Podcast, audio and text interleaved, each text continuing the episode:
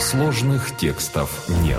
На сайт Bible.ua поступил вопрос на основании Евангелия от Матфея 22 главы 12 стиха. В этом отрывке написано, что на пир пришли и злые, и добрые.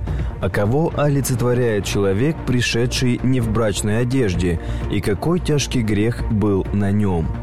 Отвечает пастор Андрей Бедратый. И говорит ему, «Друг, как ты вошел сюда не в брачной одежде?» Он же молчал. Евангелие от Матфея, 22 глава, 12 стих. В притче о брачном пире описаны три категории людей. Те, кто не пришли на пир, символизируют евреев того времени.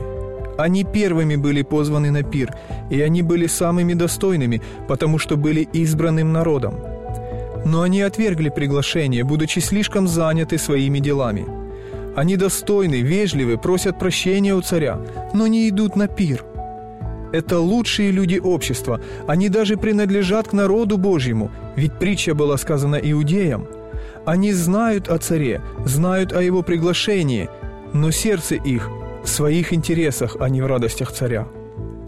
Тогда царь повелел позвать недостойных – их нужно собрать с распутий, где они просили милостыню. Это самый низ общества. Калеки, опустившиеся люди. Они никому не нужны, поэтому и живут с подаяния. Но единственное их достоинство в том, что они откликнулись на приглашение. Они символизируют тех, которые будут спасены.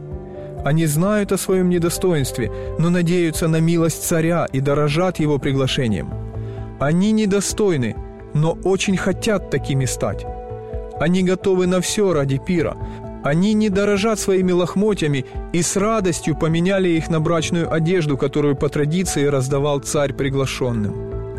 Но есть еще одна категория людей.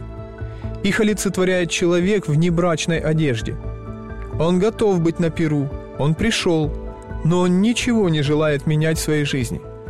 Он привык к своей одежде и не понимает торжественности момента – этот человек символизирует тех христиан, которые считают, что если Бог призвал их такими, какие они есть, недостойными, то можно так и оставаться в Его присутствии. Но это огромная ошибка. Жизнь должна измениться. Бог действительно нашел нас на распутьях дорог. Мы действительно были недостойны быть на Его перу.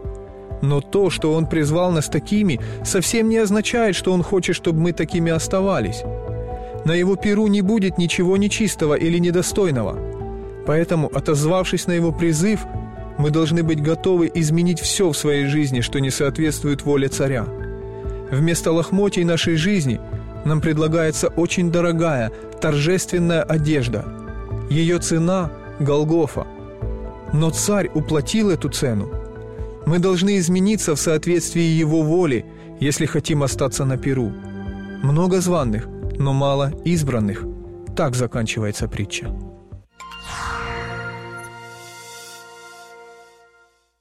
Дорогие друзья, если у вас есть вопросы по библейским текстам, на которые вы хотели бы получить ответы, оставляйте их на сайте школы Библии bible.ua. Подписывайтесь на наш YouTube-канал «Сложных текстов нет», чтобы услышать больше подробных ответов на непростые вопросы к Библии.